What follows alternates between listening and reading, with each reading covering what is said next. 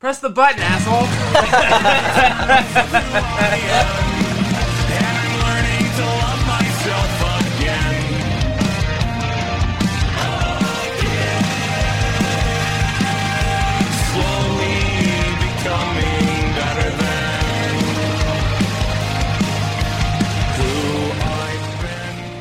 What's up? Welcome to another episode of Snacks Packs. If everything sounds different right now, it's because fucking Goose called me at like one o'clock and was like, "You want to just?" We were supposed to record at five. And he's like, "You want to just record now since you're awake?" And I was like, "Well, I just started streaming." And hold on, I can clear my throat. And I was like, um, "Oh, I just started streaming." And he was like, "Well, you don't want to just get out of that and do this?" And I was like, "No, I don't because why would I just start and then all of a sudden not?" continue on. So we decided that we're just gonna stream the podcast episode, but it requires me to do everything from my PC. So we got about ten different things I have to monitor right now to make sure everything sounds good, and because we're not on the podcast board that automatically does all this stuff for me, and I got to edit the intro music in. So. If the pod girlfriend said after our phone call, she's like, "Did you just bully him?" yeah. yeah, you did. You absolutely did. did. Um, I simply destroyed another liberal with my facts I need a. I hope. I hope the audio sounds good because I have it like you're coming in through my desktop audio, and usually with the board, I can I can tweak it to where we both are at the same levels. So I'm having to in real time tweak this audio so that we both come in at the same level. Um, oh, interesting. That's so, exciting. Yeah, it is uh, for you. For you, right not for yeah. I. Oh, chilling. Yeah, and so you're, then you're the command center nerd. Uh, yeah, uh, somehow I know how to do all this. Um, and this is probably what I probably should have spent my time looking into better things and spending my time doing more productive things besides learning how to use all this equipment. But who cares? We're gonna fucking you're we're gonna roll a lot of valuable skills. You valuable life now. skills. Uh, also, we've been watching a lot of Channel Five and All oh, Gas No God. Breaks. Dude, Are you getting it, caught up? That's so good. yeah. So I think we've watched just about every episode of Channel Five. It's really good, isn't it? Like, I was yeah. nothing. We nothing I, like it. We watched the O Block one, and I was like, man, it's such a fucking crazy, different world over there. Dude, the O Block one was really yeah, good too. Really good. I like. I like that one because he shits on academics, uh-huh. you know, and and it ends with him like, "Hey man, you want to go to the game?" And he takes they takes the and all of his kids, lives. yeah, yeah, that's so cool. Um, and then we watched uh, the Sturgis bike rally one, and uh, oh, that was bad. Yeah. It was so bad. Was, it was so was bad. bad. It was Dude, terrible. Yeah. The, the his COVID era stuff is like brutal, uh, dude. it, fucking yeah, and everybody be like, "There ain't no COVID here, brother." Blah blah blah blah blah. It's like it's not. Sturgis had like a ton of COVID. Yeah, yeah, yeah. Caused like a huge sway, uh, surge in the. I I never knew exactly what Sturgis was like a while back, and then when I was in hair school, I was I was in hair school, and they told us, "Hey, there's a guy who is coming down to the school because he's on his way to a biker rally in Sturgis."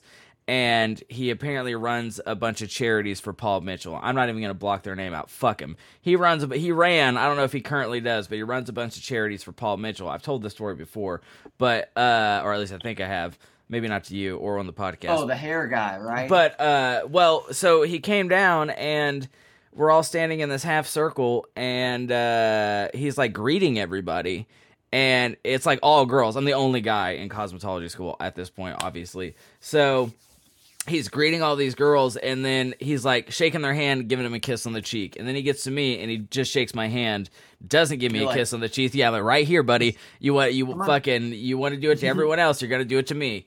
Um so call him out right then and there. Well Where's my kiss? so he gets he gets past me and there's like a pregnant girl like two people down from me and he shakes her hand kisses her on the cheek and looks at her and was like, "Oh, it looks like someone beat me to it," pointing to her pregnant stomach. And I audibly was like, "What the fuck?" And he like looked yeah. at me. Yeah, really gross, creepy old guy. He like looked at me and like kept on going, and so he got inside. He shakes the lady's hand and says, "I sure wish I could have impregnated." Yeah, you. yeah, dude. So we get inside, and we're all gonna take a picture in front of the sign and at the front desk, and he, he like sits on the counter and he's like, "Oh, who wants to sit on my lap?" And everyone was like, "I'm good." And I was just like, "That's fucking weird." And he was talking to one of our learning leaders who was also pregnant, and he was like, "Oh, do you know what you know the sex of your baby?" And she was like, "No, we haven't figured that out yet." And he was like, "Well, you know, it could be one of those transgender babies. They get to use both bathrooms." Um, and bro, yeah, he's like, "Why are you saying, dude? Yeah, why are you us? saying these things?" So why are you he he talks to the I don't know why he came to talk to us, but he had a bunch of fucking like two musicians with him who played meat. who played some dumbass song, and then after the he left, I was like went up to my learning leaders and I was like, "Hey, you know he said some like really terrible things to people here."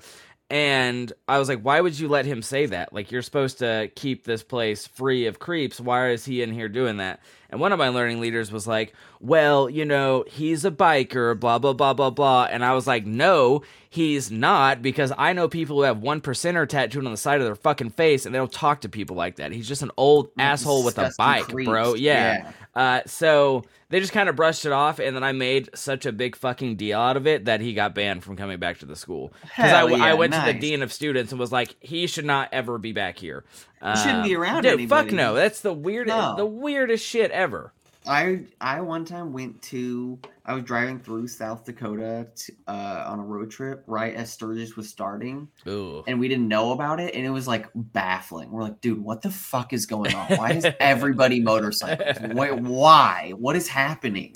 We thought that that's just how you got around in South Dakota. No, everybody just yeah. motorcycles. yeah, they had uh, they had like the coleslaw wrestling and shit like that. Dude, it was oh, it was gross. Tough. It was I love that old dude in the the fucking coleslaw wrestling He's like, I'm just having the best time of my life. Yeah, like, or dude, fuck it. Or the the guy who owns the mechanical bull. He's like, he's like, yeah, he's like, everybody is happy when they get on my bull and I get to throw him around. He's like, it's the best time of my life. He's like, I don't want to do anything else. And I was like, that's just a wholesome old guy who runs a, owns yeah. a mechanical bull, dude. We love to see it. We absolutely. I'm doing what it. I love, bull mechan or operating a, a mechanical, mechanical bull. bull. Or uh cuz in the beginning of that episode at Sturgis it was what is the other guy's name that interviews with Andrew? It's like Hassan, I think or something like that. Not Hassan. It's like I know what you're talking about. Uh let me look it up. I can't remember. I cannot remember his name. I cannot wait to go to that show. I really want to see it. Yeah, because uh Saddam. It was Saddam. Yeah, thank you. Yeah. Oh, also, we're live streaming this episode, so if we're talking to people, it's because they're in chat. Um, Saddam, nice. and uh, it was because he was the one that initially was filming Sturgis, and then Andrew was at the Freedom Convoy, and then showed up to Sturgis, and he had this like fucking big ass grill in his. Like, oh, yeah.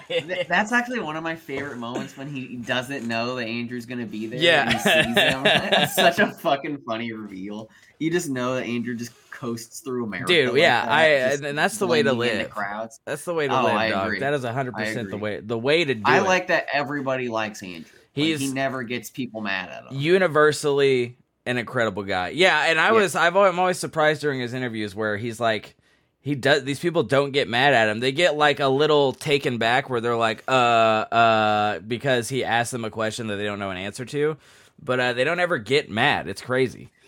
I really liked his stuff. Versus, I think we've talked about this before. Have you ever watched like Jordan Klepper's stuff? I don't think so, huh? He's that dude with the Daily Show, uh, the like tall, skinny white guy with curly hair, and basically he does what he kind of like the Channel Five thing, where he shows up to all this weird shit, but it's like mostly Trump focused, and he's like, he's kind of fighting him a little, like asking him questions that mm. you know the answer isn't in their favor. Yeah, um, yeah. he's trying to put him on the spot, or he like makes jokes that they don't understand. That's fair. I think it's I think it's kind of funny, but I don't know. It's kind of exploitative, exploitative, and I don't really like it as much as. Yeah, Channel I feel 5. that. I get it. It's also people have stupid views on stuff, but also they're kind of stupid. So I don't know. Eh, where do you draw the line of exploiting people's? I know lack yeah. of intelligence for for yeah. content, but it's also like these people like believe that Jewish people are ruining the world and stuff like yeah. that. So it's like I don't know. It's a, it's care. a weird line. It's a yeah, it's definitely like a weird had, line. I remember Jordan Klepper had this one guy who was like, you know, which he asked this guy like uh, who uh, supports women better, like which political party. He's like, oh, Republicans, Democrats hate women. And he goes, "Oh, okay, right." Because you think they should have like respect, and he's like, "Oh, of course." He's like, "And what does your shirt say?" And oh yeah. like, "Fuck Hillary's hole" or some shit like that. It's- Jesus fucking Christ! So I get dunking on those people because they are being Yeah, like, terrible. depraved, horrible people. Uh, we got a, a message on Instagram from listener Alex who has messages in the past. I don't remember if I mentioned that they had seen the Frank Abagnale play like before our episode. Oh really? Like they went to the yeah, they went to the show. How did that go? They, they said, I don't think I'll read Frank's book or anything, but leave the music as its own work of fiction. It was charming, energetic, and colorful, felt like modern vaudeville. You can listen to the original soundtrack on Spotify. Um, and they said musical theater's West versions starred Jacob Heron, and he did a really good job. So, I mean, you know, if you just watch it like a fun musical, I guess it's pretty good, which is Yeah, nice. okay, It's that's fair. Yeah, I would you would Uh, never never would have thought. no, no, it's. I mean, it sounds frankly terrible. Yeah, as a how- prank. yeah. yeah. I was like, okay, shit, it's actually good. Uh, then they said in season thirteen, episode three, what were we talking about on that one? I forgot.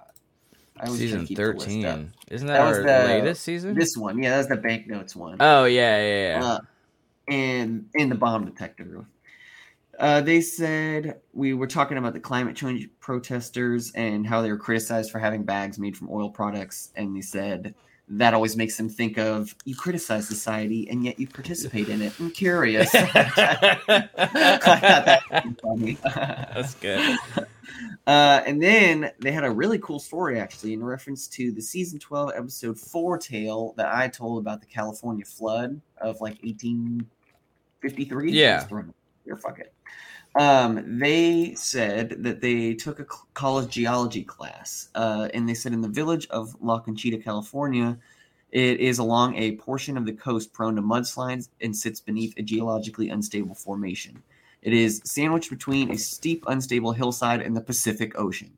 A devastating mudslide occurred half a mile away in 1909, and they experienced a mudslide and debris flows in 1995, two separate events. Damn. And then the worst, on January 10th, 2005, a massive mudslide buried four blocks of the town and over 30 feet of earth. Jesus. 10 people were killed, 14 injured, and 15, uh, 30 of the homes of the 166 ended up being uninhabitable or destroyed. Just move. But yeah, no, yeah, that was, the- that was the rest of their comment. They were just saying like all you know, there's 300 people in this active community, despite knowing all the insane risks, and they uh their only proposal is to like try to fix the hill, and it's like, yeah, no, just no, just leave. move. Go. What's so special about it?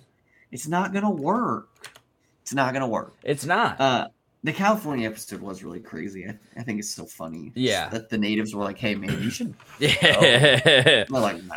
Um, we got an email from another regular writer in who likes to stay anonymous, saying that uh, soccer soccer mafias are still a thing in smaller to middle leagues. I have a friend who's Oh. a, who's a pretty chill, fun guy. He was offered a position within a team. He didn't take it because it was pretty sketchy and came back home. That's fair, I guess. Yeah, I I guess I understand that. Don't want to It fucking you know, it's kind of like how like rap gets used to launder Yeah. a lot. Like they just using soccer all the time or football. Yeah. Um uh dude, I went to main event yesterday. Um it was a nightmare obviously cuz it What- was Saturday. What's the arcade joint? yeah, it's like uh, bowling laser went on a tag. Saturday? Yeah, it was a, bold move. Uh but what time did you go? oh, it was bad. It was like 6 7. So yeah, it was tough. It was tough. So I couldn't have even walked in those doors. it was bad. So we got there and we were like, uh, this is very crowded and also doesn't look great. So we're gonna stick around and if it's awful, then uh we'll leave. So we got in line to get a drink and this guy cut the line and I was like, I'm gonna hit this man and he was like, Don't he was like, Don't do it. I was like, All right. So I the, I mean it was pretty cool, like we played skee ball and stuff like that, but the only we were playing this fucking Terminator shooty game, the one that has like the gun con, uh, that's like a rifle. yeah, yeah. And mine, of course, didn't work. Like every time I tried to reload, didn't work. It was like Sure. just. But the there was a another one of the same game next to us, and there was a fucking toddler running around, and he walks over to this. A Uh, toddler? Is it main event like considered a bar? No, and I mean, no, it's like a child's place, bro, that has a bar. Oh, am I um, thinking of? I don't know. there, there's a place in KC that's like an arcade bar. Are you talking about You up know down? Yeah. Yeah, Up, that down, is it. yeah. That's what I. Dude, I've when I've driven past up down, it's like bulging at the seams Yeah, of people. yeah, so that's yeah. what I was imagining. Yeah. but yours has a lot more children. Yeah, yeah, even even worse. horrifying. So this You fucking coronavirus now. Yeah, this fucking toddler walks up to this uh like game and is trying to pull the gun Joy-Con off the rack that it's on. And I'm like trying to focus on my game and I'm also looking at this kid and I'm like this isn't to go well. So he finally gets it off and it's obviously too heavy for him and he just starts falling backwards into me. So I had to fucking drop what I was doing and grab this child from falling. And I look around and his mom is standing like right behind me watching him do this. And she's like, Oh my God, I'm so sorry. And I'm like, It's fine, but like, what the fuck? Why would you just What watch you your doing? watch your fucking children, bro? I hate She's like, I was. Yeah, I you got him. Why would time. why would I go after him? Yeah, it was uh, it was a nightmare. It was an absolute fucking nightmare. Why did you do that to yourself? Uh, it was more so we just haven't been out in a long time, so it was like you know do something to get out of the house, and uh, yeah, we're gonna pick something else next time.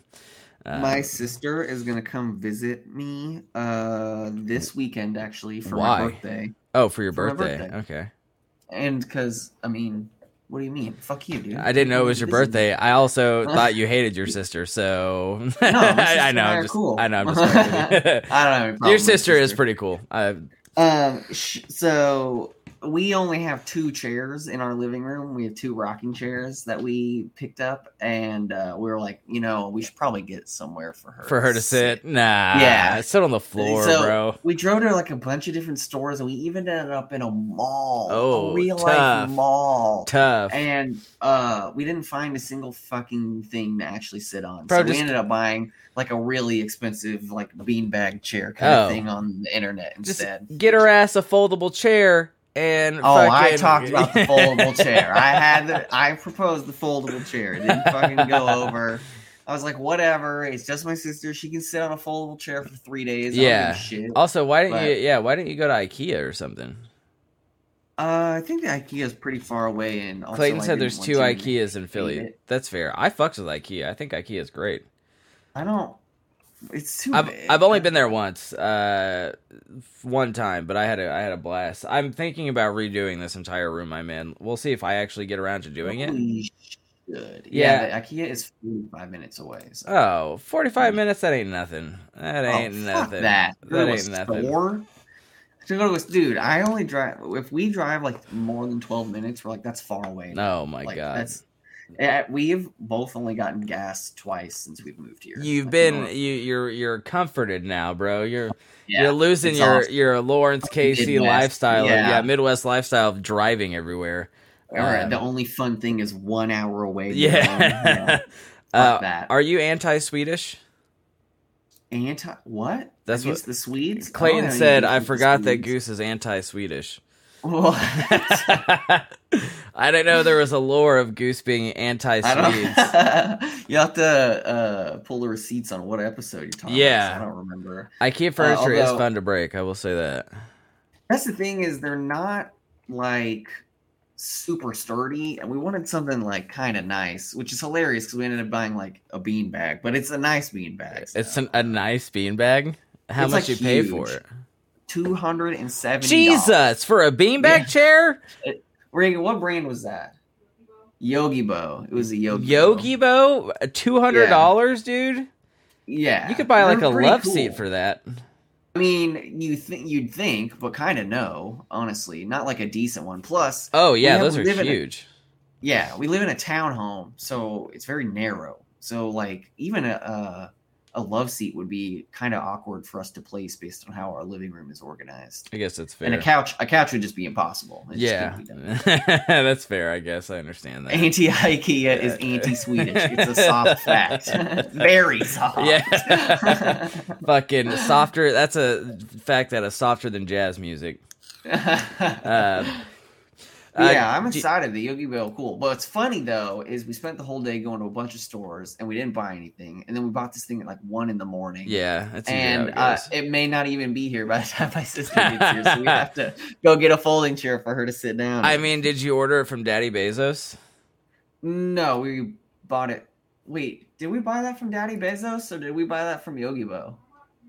Straight off Yogibo, no Jeffrey money at all. I guess. I guess I understand Fuck it. the Dark Prince. Yeah, I uh, uh no, that's Ozzy Osbourne. He's the Prince of Darkness. Jeffrey Bezos is just the devil.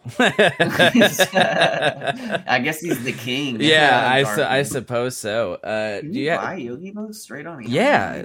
Check that. bro? I listen, man. I Yeah, don't want. right. I don't want to get exposed. I talk a lot of shit about Amazon, but I do be ordering a bunch of shit from there because it's easier. I mean, same. it's easier same. and it gets here in like two days, and I'm. And I try know. to minimize it a lot, but some if it's like something I would have to go to a store and it would only have that one thing I fucking need, I don't. I'm not. Granted, I I will say that I've cut back exponentially on my Amazon spending. I used to buy a lot of shit from Amazon just because I was like, it's payday. I deserve a little treat. Let's see what I can get off Let's Amazon. buy garbage. A yeah, treat, let's buy garbage. Yeah, swimming in it. yeah. so I've your uh, fucking room. I know it's a disaster. Hey, stop fucking trying to eat my phone charger, you son of a bitch. Was it a Um, beanbag filled with cash? Yeah, that'd be It's tight. supposed to be one. They're supposed to be really nice because like they're the kind where you can like you can prop them straight up and then you can And lean on the back of them. yeah. there, yeah. Yeah, they look pretty cool to be honest. I I would probably use one.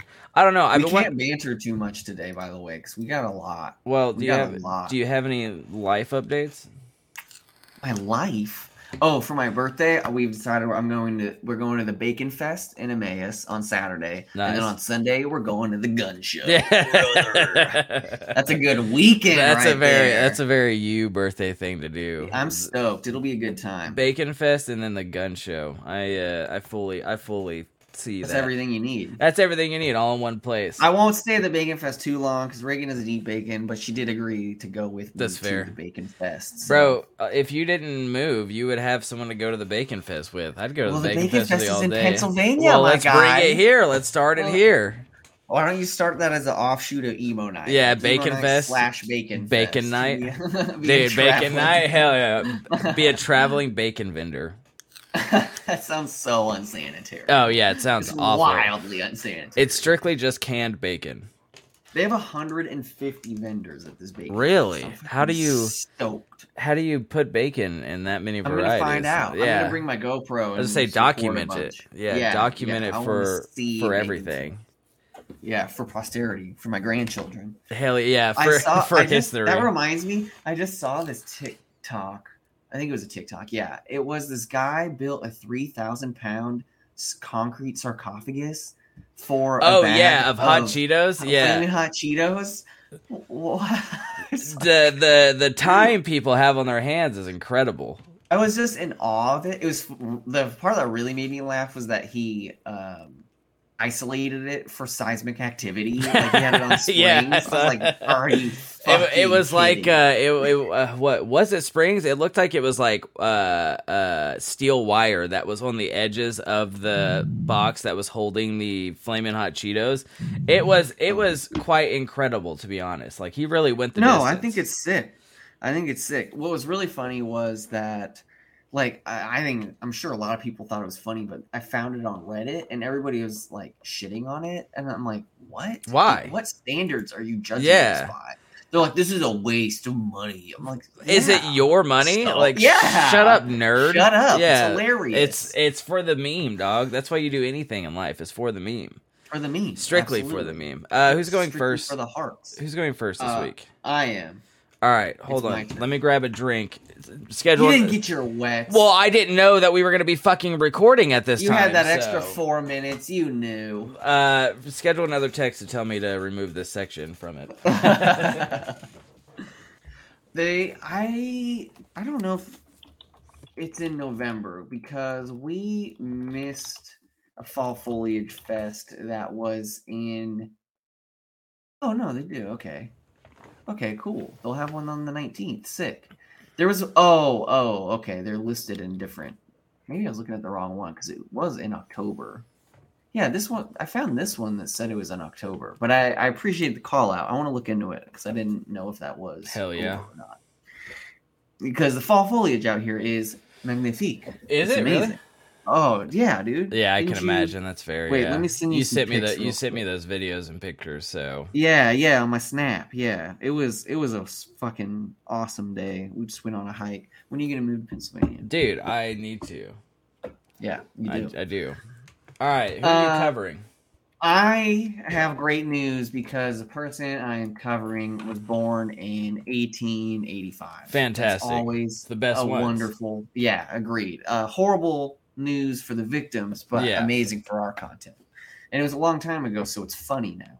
Uh, I'm covering Mr. John R. Brinkley, a name that you potentially might recognize if you know a lot of Kansas history. Uh, it's he, he has a bit of Kansas history in him, but he's not like you'll see that he's not someone we would just cover in class. Um, anyway, this is this man's life is unbelievable. It's convoluted, it's ridiculous, and you just guys are gonna just have to follow along the best you can. Uh, feel free to ask questions, uh, but it starts with his father, whose name was also John, and uh, he was a medic in the loser Confederate States Army uh, during the Civil War.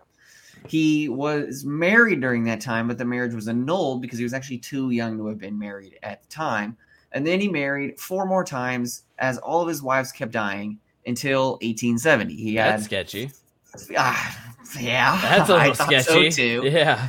So then Father John marries Sarah Mingus. Sarah Mingus has a niece, 24 years old. She moves in with them. And the, and her name is Sally. Sally has a son out of wedlock. And I use quotes because that man had five dead wives. Yeah. And his 24 year old niece shows up and has a baby. I don't know. little, to odd. Little I, odd. I maybe someone else impregnated her. There's not really evidence that it was like him, but Yeah. I think the situation's hella weird. Um, and this little baby was our John Romulus Brinkley. Uh, John Sally died when John was five, and from a touch of consumption. And his dad and aunt, stepmom, grandma moved to a new home in the county, and then his dad died five years later. So I mean, Damn. dude's ten. Both or uh, yeah, his both of his parents are dead. Dunskies. His well, his grandma, aunt, step grandma Jesus. is Everybody's because think about it. Well, think about it because she is his father's wife, but his mom's aunt.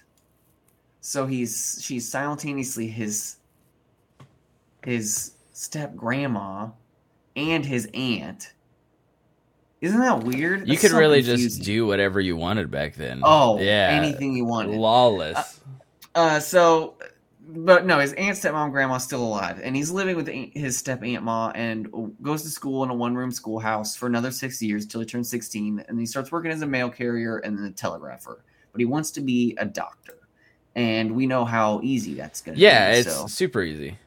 Um, the so he moves to New York City to work for Western Union, and then he moves to New Jersey for another railway company doing the same shit. And then in 1906, at 21 years of old, five years after finishing school, his grandma step aunt dies. So now he has no family at all. Everyone has died. In his grief, he's comforted by Sally Wike.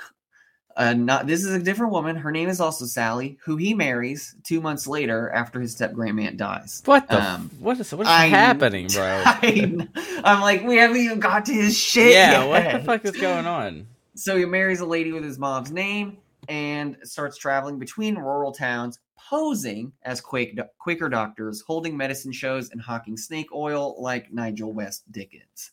Congratulations, you're a doctor. Dude, It's hell yeah. century, That's all you had to do. Say you're a doctor and you sell weird oils that Yep. have chemicals in them and cocaine. Uh, so selling fake drugs does pay the bills, but he uh, needs more. So he moves to Knoxville, Tennessee, to sell virility tonics with a man named Dr. Burke. Only a year after they met, he's settled in Chicago, celebrating the birth of his new baby daughter, and finally set up to pursue his dream as a doctor. Hold on one sec. Okay. Um, wait a minute. Oh, Just making sure. Oh no, okay, no, that's right. He has. I forgot that this guy had two different stages of selling tonics with different people. so I thought I had hell notes yeah. mixed up. No, this was his first time. That goes fine. He has no trouble selling those drugs illegally. um, so he wants to um, go to Chicago, and he has a new baby daughter with his wife Sally, and he's uh, starting to pursue his dream as a doctor. He does this by working as a telegrapher at night, and then he goes to an unaccredited school of questionable botanical medicine, building up a steady debt. dude, hell yeah, Awesome, yeah, awesome. great start. That's how you Great become a doctor. Go to I an mean, unaccredited to be fair, school. though, oh yeah, that's definitely critical. Yeah. uh, that's that guy's on the grind. You got to admit, he's That's working fair. nights He is. and doctoring in the day, and probably not raising his kid. at yeah, all, just but, a you single know. mom who works two jobs and loves his kid and never jobs. Uh, so he goes to school for two years. One year into the school, uh, his he has a baby boy, dies in three days. Damn. this dude is like thirty. He's lived hundred lives. already. Not a very good doctor. Uh, Jesus Christ. uh, you hadn't finished school yet. yeah, I guess it's fair. Uh, also, back then, that was just when they were like, "Ah, babies will do that." Yeah. you'll get, you'll get that. On you will have that on the big jobs. So he starts learning about glandular extracts at his job eh, or his education and their effect on people, and is like, "Hell yeah, this is my future. Glandular extracts. I, I love it." So he's two years in, knows a lot about glandular extracts, but he is super in debt. So he doubles his Western Union shift, eh, Western Union shift, at which I I was like, "Isn't that all of your days?" Yeah. and uh, he comes home from a long day of whack medicine and tapping a button to find that his wife and daughter are gone. Nice. Dude, the sadness train never stops for Yeah. Brinkley. Sally had filed for divorce and child support. Damn. After they had that months- back then? I was surprised by that. Yeah. I didn't know that. Child Uh, support is a tale as old as time, baby. I was like, I didn't even know you told anybody you got married Mm. back then. You know? yeah, you just did it. Yeah, I didn't think it mattered at all. But um, after two months, Brinkley calmly resolves things with his wife uh, by kidnapping their child and fleeing to Canada. She can't get Canada to agree to extradite him. Incredibly, I, I mean, he stole a child, but they're like, that yeah, ain't my beef." yeah, that, ain't my that, ain't my issue. You're gonna have to come over here and deal Um, with that yourself. So she ends up dropping the lawsuits for the alimony, which gets Brinkley to come back to Chicago with their child, reuniting their steady, beautiful relationship. So the happy couple uh, is back into the swing of things, and right as Brinkley is about to finish his third year of quack medicine school, uh, his wife leaves him again. Damn, you can't win. goddamn wives these days. Yeah. Uh, this time she actually does it and has another child, uh, which I was like, wow, you chose to do that right as you're having a baby. This Yeah. must be the worst. That's crazy. He just fucks off from Chicago uh, and doesn't pay for his bills, and and then returns to North Carolina to be with his family and work as an undergrad physician, which is not real. Yeah, not a real that doesn't sound like all. a real title. No, uh, and that's why he doesn't have any financial success from that uh, pursuit at all, and he is forced to move around a bunch of times in Florida and North Carolina, which admittedly does seem your best bet for being a fake doctor. Yeah, that's true. Uh, It's true. Let's see. Canada is the submissive femboy of extradition and enforcement. I I was reading while I tabbed over to that real quick, and it like almost stopped my brain mid sentence. what does that mean? Uh, but I agree completely. So uh, the next year, Brinkley's already over this whole taking care of my kids thing. so he he fucks off, leaves his family to pursue his education in St. Louis. Um, he never paid his bills, so he couldn't get his dipl- uh, medical records or his uh, academic records sent anywhere. So he just goes to a diploma mill uh, called the Kansas City Eclectic Medical University and just Fuck gets yeah. a certificate. there. He just pays. Yeah, That's the way to do it. Easy, Easy. easy. Um, and just goes back home. He's like, "Look, I did it." I Yeah, look at me. I'm a doctor now. And then he has another kid because this man cannot stop and moves again to New York City and then Chirac. And then he's just will not give up on being a doctor. uh, so his wife leaves him for the third and final time. This time, Dunzo. nice Divorce. Yeah, For for, for, good, dog. For good. I was like, Brinkley probably for the best. Things Yeah. seemed a little rocky, and you don't seem to like having kids, even though you keep making them all the fucking. I mean that some things never change because that seems to be what's going Yeah. on now. so anyway, Brinkley moves to uh, South Carolina. He's like, all right, well, I guess I'm divorced, Yep. and sets up a storefront called the Greenville Electromedic Doctors, which What does that even mean? It sets it up with some quack named James Crawford for men with concerns about their manly vigor, where they uh, and they just injected colored water into their victims, patients. I mean, That- for the equivalent of roughly seven hundred fucking dollars. Jesus. Uh, which uh, we just call that Alex Jones. Yeah. So you know, there's some credit to that. Here's this It's- magic spring water right into your neck. They would either claim it was a drug recently invented for curing syphilis because there was a real drug, and they would just say it was that, which it wasn't. Or they would call it German electric medicine, which is like my favorite Sure, combination. it sounds like a words. band. Sounds like It a sounds like a Euro band. band, Yeah, yeah. German electric Yeah. medicine. Uh, and either way, uh, they they didn't it didn't do anything. It was it was a scam. And after two months, they fucked off from their shop, having paid zero bills or debts, and leaving approximately thirty different merchants holding the bill. And then they just moved to Memphis. All right, well, whatever. Didn't work out. That's what. Our- Yeah. Our, our, spicy electro German medicine Yeah. just- doesn't seem to be curing these men's vigor. Gone are the So- days when things didn't work out for you. You just popped a town over and we're like, fresh start. I'm like, how do you afford to fucking do this? Yeah, it's the true. This is insane. So the next year, he finds himself a new lady that he marries in four days, even though he was still legally married to Sally. Never did get that divorce finished out. Um, on their Midwest honeymoon, he gets arrested in Knoxville and extradited for bad checks and practicing medicine unlicensed. I always, I always wondered, like, how does that happen back in that day? Like, how do you get, how do you get arrested for something you did in another state? Did someone just happen to know, I what he looked like and were like, whoa, hey, this guy? Yeah, I, I was. I don't know. I don't know. I, I assumed that no one was ever like actually detectived Yeah. back then. You me know, neither. so you just leave and everyone's like, "Oh shoot, Where'd he what go? happened?" Bounty Um, hunters, maybe. Yeah, that could be it. I forgot yeah. bounty hunters Oh, was yeah, the thing. That's true. That is true. I mean, we're freaking our Red Dead. Yeah, true. right now. True. So, um, he gets arrested for the medicine thing, the selling the whatever, and he immediately pins the entire thing on Crawford and gets the dude arrested. He's like, he fucking did it. It's all his fucking idea. God They damn. don't see each other again until they meet in jail, which I would love to be a fly on the yeah, wall for that fun conversation. Yeah. Um, eventually, though, the two of them settle out of court with all of the people they ripped off. Crawford paid uh, most of it, something like eighty percent of it. Damn. Um, so, although there must have been some merit to him being the dude who did it, uh, and Brinkley's father-in-law paid a small part of it as like to help him out. He paid two hundred dollars at the time, which was roughly equivalent to about six thousand dollars now. So they were in a Yeah, lot of they were debt. in a lot of debt. Jesus. He goes back with his current wife uh, in Memphis, and uh, it's there that his previous wife comes and outs him as a bigamist, and they actually decide to get divorced. Uh, and then he moves to Arkansas with his new wife and gets another undergrad license and decides to specialize in child and lady diseases. Ooh, that's not good. Nothing about Never that. good. That's not a good No. sign. awful combination too. Not Yeah. sure what they have to do with each other.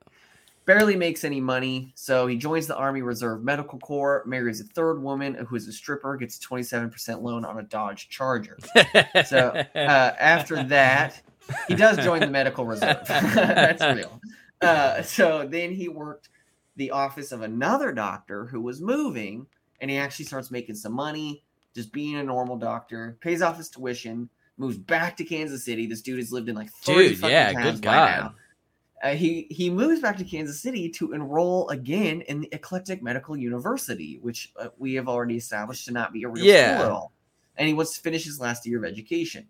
It's there that he uh, studies prostates, pays the uni another hundred bucks, which is like twenty seven hundred dollars now. Imagine school being so fucking Yeah, right. Takes on a job as a plant doctor for a food processing plant, so he just like you know takes care of people who get hurt. okay. Um, and it was at this job that he discovered and learned the common perception that the animal healthiest at the time of the slaughter was the goat. Remember that fact. Okay. So he decides to. Oh, I, I was wrong. He did get outed as a bigamist. That's why he moved. He decides to finally get divorced, uh, so he can uh, cement his uh, marriage with his new wife. But he lies about where his old wife is, so that the court can't find her, and he can just get it finalized without any of that pesky alimony Yeah. paperwork or laws. Um, and so then he gets remarried again to the same lady officially, but without waiting the legal six month uh, it is. requirement after. So he uh, was not married. That's one. Uh, That's one. that There is it one. is. One. Rack it up, everybody. Yeah. Yes, Clayton, you can study the prostate. It- Strictly it- just the prostate. Some while you were out playing video games, I studied. yeah. I studied the prostate. Uh, so it's 1917 now. He's had hundred lives, and he gets called up to fight in World War One. Um, this causes him to promptly medically shit himself for two months straight in a nervous breakdown, and it just gets discharged. Like, Nice. "Yeah, it's not Yeah, gonna work that out." tracks.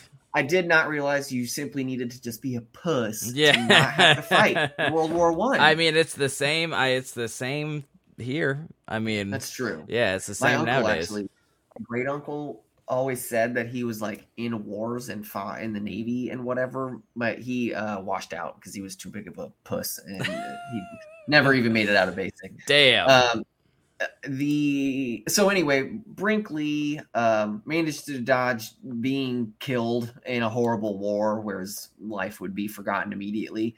And he sees a newspaper ad from Milford, Kansas, that is looking for a doctor. So he moves again with his wife and kids. Um, it's 1918. Avoided the a war. He's got a sweet little 16 room clinic in little old Milford, Kansas, and things are going pretty good. He actually goes to great lengths to treat people who are sick with the Spanish flu. He pays his workers well. Community loves him. It's it's real. that lie? you um, lying? No, that's real. Oh, that really? part's real.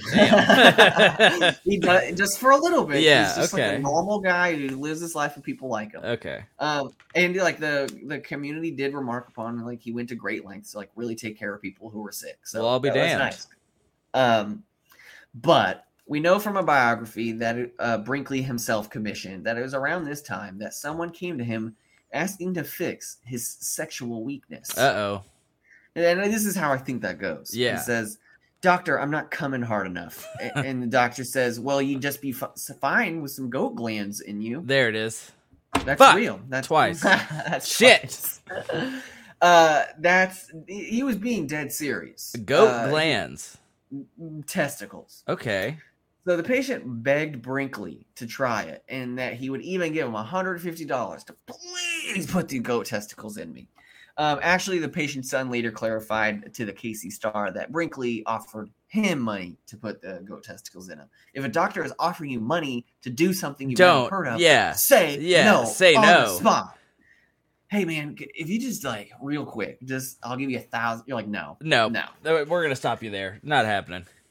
Um, so uh, he did this. He implanted goat So- testicles into the man's nut sack. So okay, that's what I was about to ask. I was about to ask, did he is did he replace his nuts with the glands, put or just put him. next to him? Okay, incredible. Just jams them in there.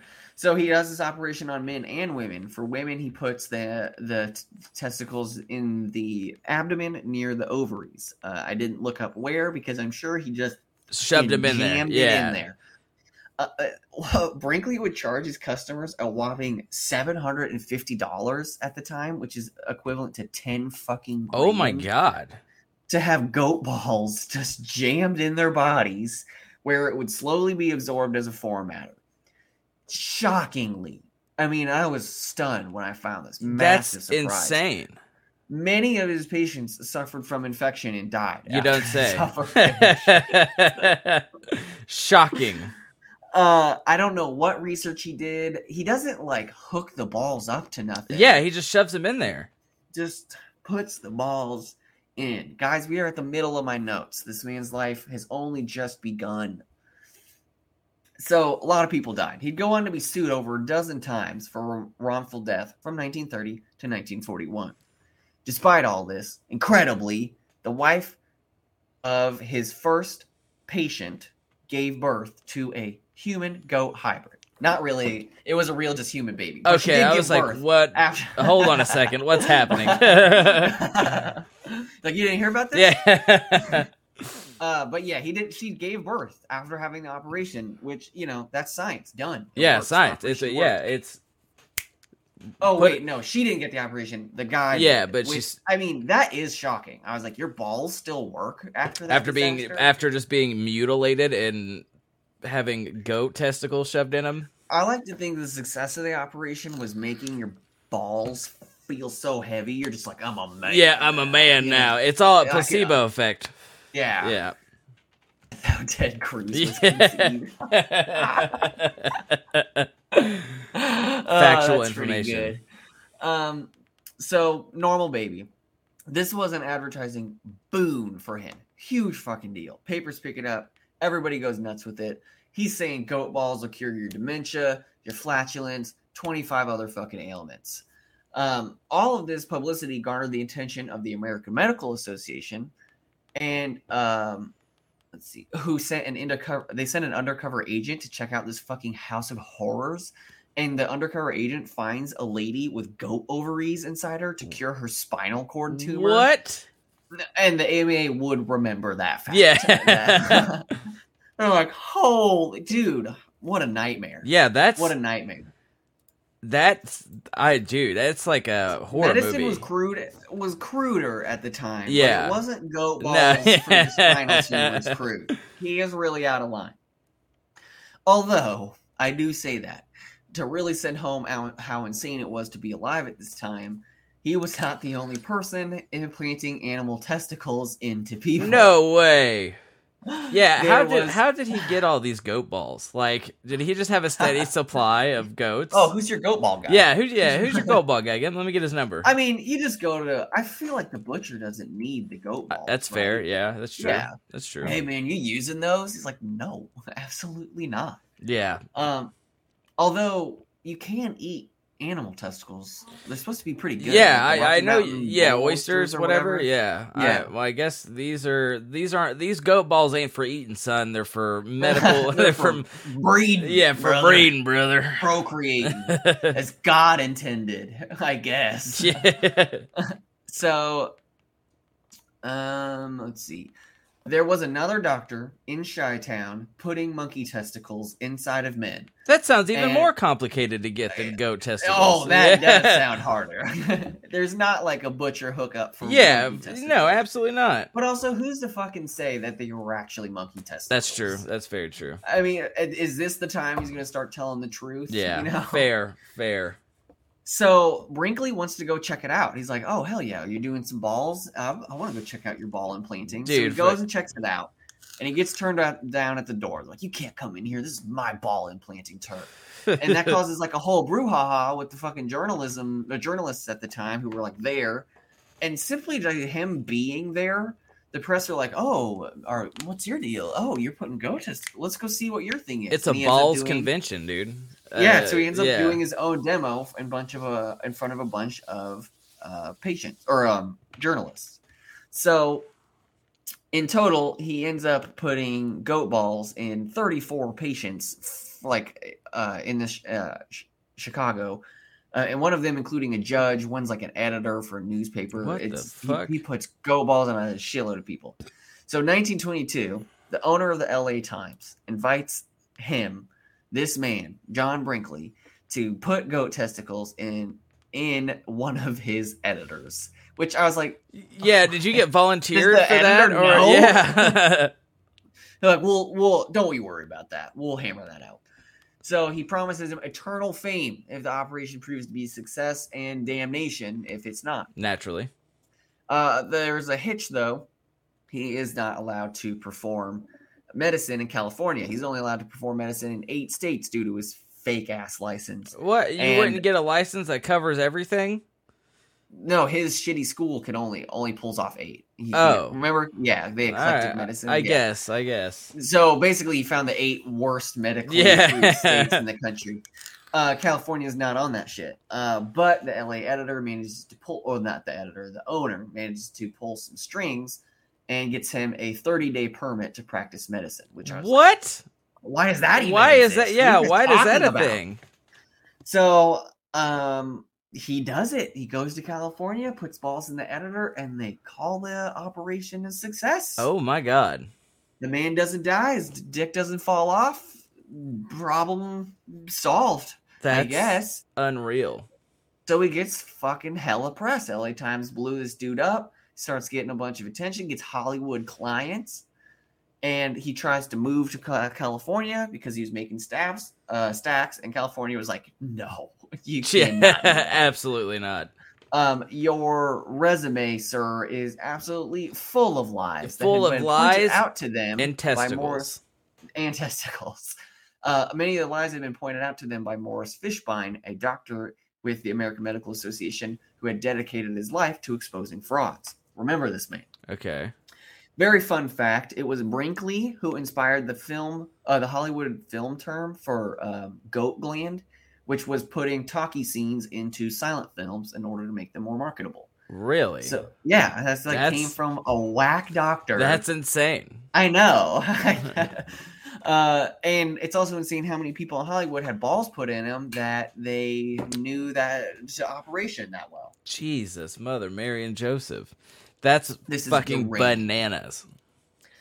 Brinkley's fucking loaded though, and when he was in, in Ca- California, he got to tour a radio station that was owned by the LA uh, radio station owner or the LA Times owner, and he instantly understood the radio's power.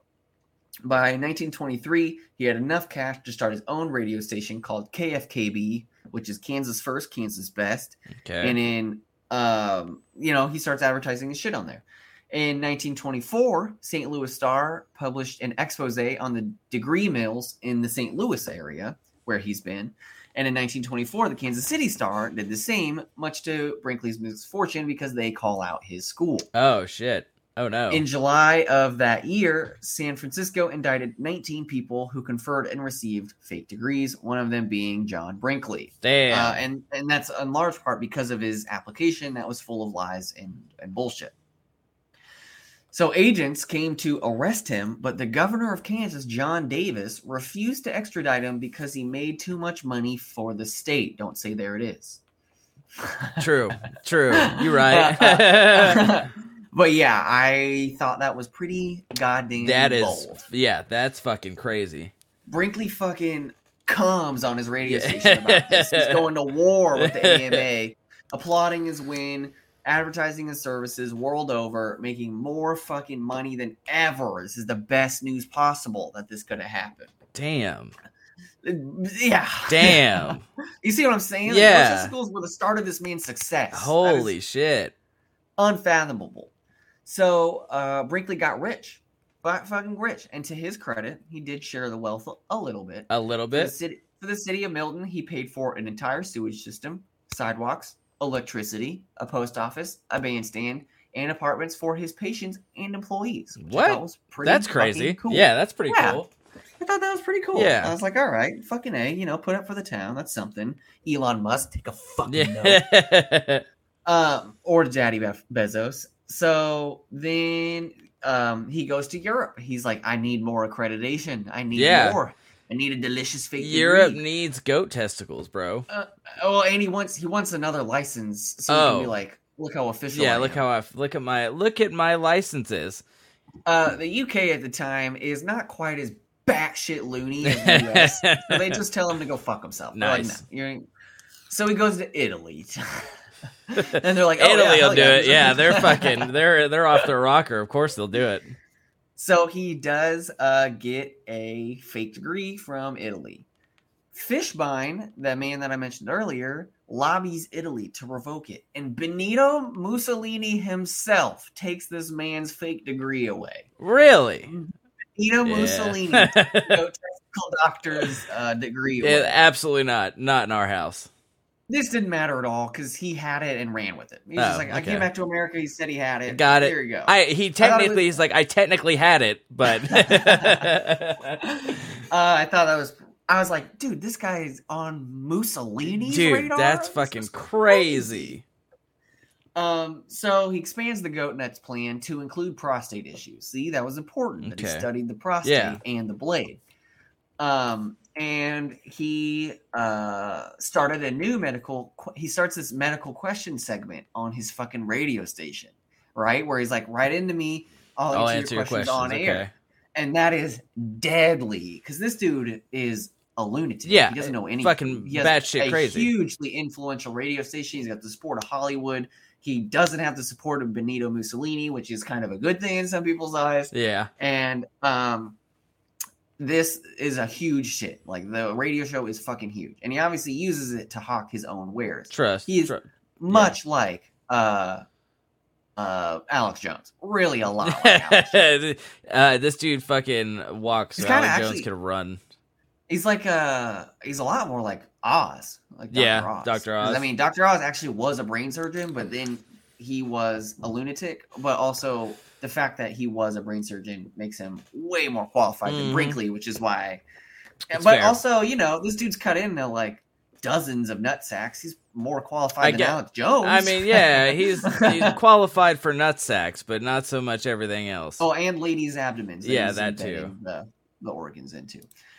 So, um, he, the show is hugely successful, and he starts making the like thousands a week, thousands of dollars a week, with the equivalent of about twelve to fifteen million dollars a year. Damn. Eventually, doctors started in the area started getting so many fucking patients who had grown sick from his cures that they lobbied the AMA, and the they were like, AMA, please make him stop being a doctor, and they were like, Sir, we absolutely don't have the authority. Yeah. that. that's not how this works at all. But the AMA and the doctors get with the KC Star, and they're like, dude, fucking put this dude on blast. He's killing people. He's so dangerous. Um, and the they do. They you know they they start making a big campaign like really rallying against this guy. In the 19 in the year 1930 the kansas medical board has a hearing to decide about his license. By then brinkley had signed 42 death certificates many by people who hadn't even been sick at the time. Wow. and not to mention people that he treated who didn't come back to him or anything like that so they don't know where he fucking they died so they you know there's Damn. potentially dozens of victims Yeah. who had outright died from his uh, medical practice, medical practice, and so he gets his license revoked. Thank God, he actually gets his fucking medical license revoked. And then six months later, the FCC does not review his broadcasting license, mostly because his radio station was mostly advertisements, which was in violation of international treaties at the time What, really? and, but also because the they decided that the medical question box was simply bad for society. So not Yeah. not in our favor. For you I'm also I'm stuff. surprised he got it revoked. I'm I'm like I'm a little I- surprised by that. I mean, things are really rallying against him Yeah. at this point. Like it's starting to turn into a big fucking deal. Um, and he tried to sue, and he lost. But he lost in what became a landmark case in broad uh, broadcast law. Really? Like, he yeah, it was one of the founding laws of like modern broadcast, uh, or one of the founding cases of modern broadcast law. And I was like, this dude's got his Dude, finger in every yeah, and every pie. yeah, dipping his toes everywhere. everywhere he goes, they have to change things permanently after he's there. So, uh, naturally, in an attempt to overturn this bid, he runs for governor. Because if he runs for governor, he can appoint his own members to the medical board and reinstate his license. He starts this run for governor fucking three days after he loses his license. He ran as a write in candidate, which is hard, uh, but he lost. Not a surprise. but Yeah. Had 30% of the vote. Damn. 30%. That's yeah, that's quite a bit. Here's the fucking real rub of it. He lost to uh did I write that guy's name? Harry Woodring, who became later the Secretary of War for uh, FDR. Harry Woodring himself admits that uh, there was a law change the Attorney General had implemented three days before the election, where he said everyone who votes on a writing candidate for this guy has to write his name the same way. It has to be John R. Oh. Brinkley. They changed that law right before and that ends up invalidating between 30 and 50,000 ballots. Damn. And and Harry Woodring admits that dude would have won if those hadn't been fucking invalidated. That dude almost became governor of That's Kansas. holy shit. And I was like, pretty shady thing to do. They Yeah, I they- I, I was going to say cheated. it's like They they they knew that he would probably win, so they passed that. I mean, I'm glad he didn't become fucking, I know, I am too. But but he did weird. get fucked over. So Yeah, That's fucking dirty shit. Um so he so he ends up running again and loses again. Uh, this time to Alf Landon, who became the Republican nominee for president in 1936. Kansas was so on the map. Yeah, back. It was fucking crazy. hot. Isn't that weird to imagine? It is weird. Um, so he lost. He lost. Radio station gone. So he sells it to an insurance company, and he moves to the Texas-Mexico border, where he can run a radio station called a Border Blaster.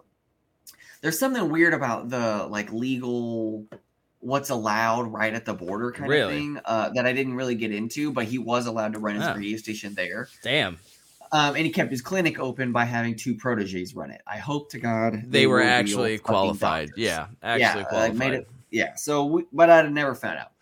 Um, the so okay, little bit of backstory. Mexico is pissed off at the United States because this is when radios are like kind of exploding in popularity, and there's a lot of radio stations, and America is just gobbling up the radio stations. So like these frequencies are ours, these frequencies are ours, and they're not letting Mexico get any. Ah. Mexico's pissed about this, so they give him this fucking broadcast license just to piss off the dude. US just to piss off the U.S.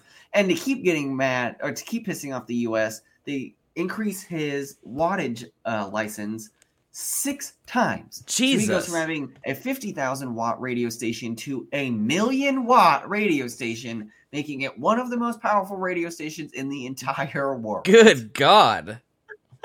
You could hear his shit from the Texas border in Canada. Jug, literally everything is just going like well for this guy. He's like, I mean, kinda. He is, you know, he can still make his money. Yeah. Kansas. Yeah. he, his radio station is on the border. it seems like Kansas. just what he, Although what he's dipping his, first toes. radio station, the fifty thousand watt one, you could hear it in Kansas. So he like Yeah.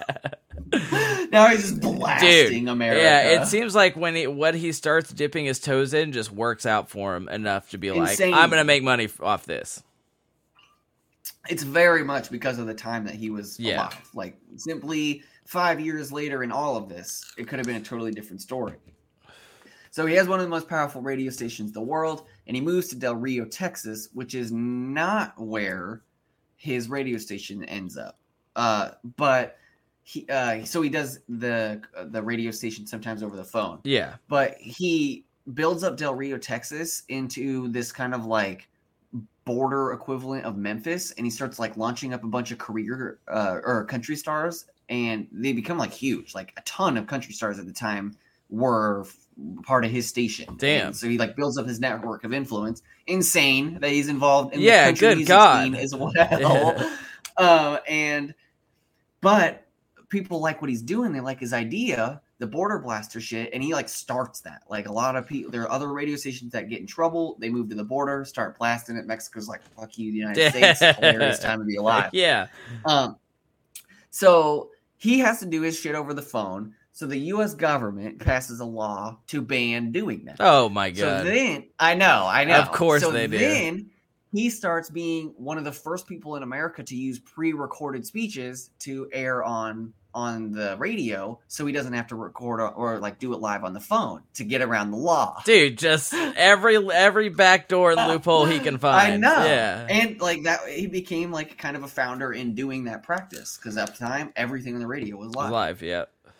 They, um, they called it like electro tronic recording like it was a made up word it was that early you know the- so um he gets around that so but by then the us government's like mexico we're gonna kick your fucking if you keep letting him do this shit. So they revoke his uh, license. Mexico revokes his license but then he just moves to a new mexican state which is fine all the while offering vasectomies and prostate rejuvenations in his town in uh, Texas for like twenty grand. Damn, what is prostate not- rejuvenation and and am intrigued. To yeah Do you have any pamphlets, sir? yeah I, would like to yeah I need some reading material I don't know if mine is old, but I wouldn't mind it being. yeah a little little refresher uh that's all I, that's all it needs So already, super long story short, in 1938, Fishbein, his arch fucking nemesis at this point, publishes a big article about how fucking terrible Brinkley is, and Brinkley sues Fishbein for libel, which is a stupid. thing to do.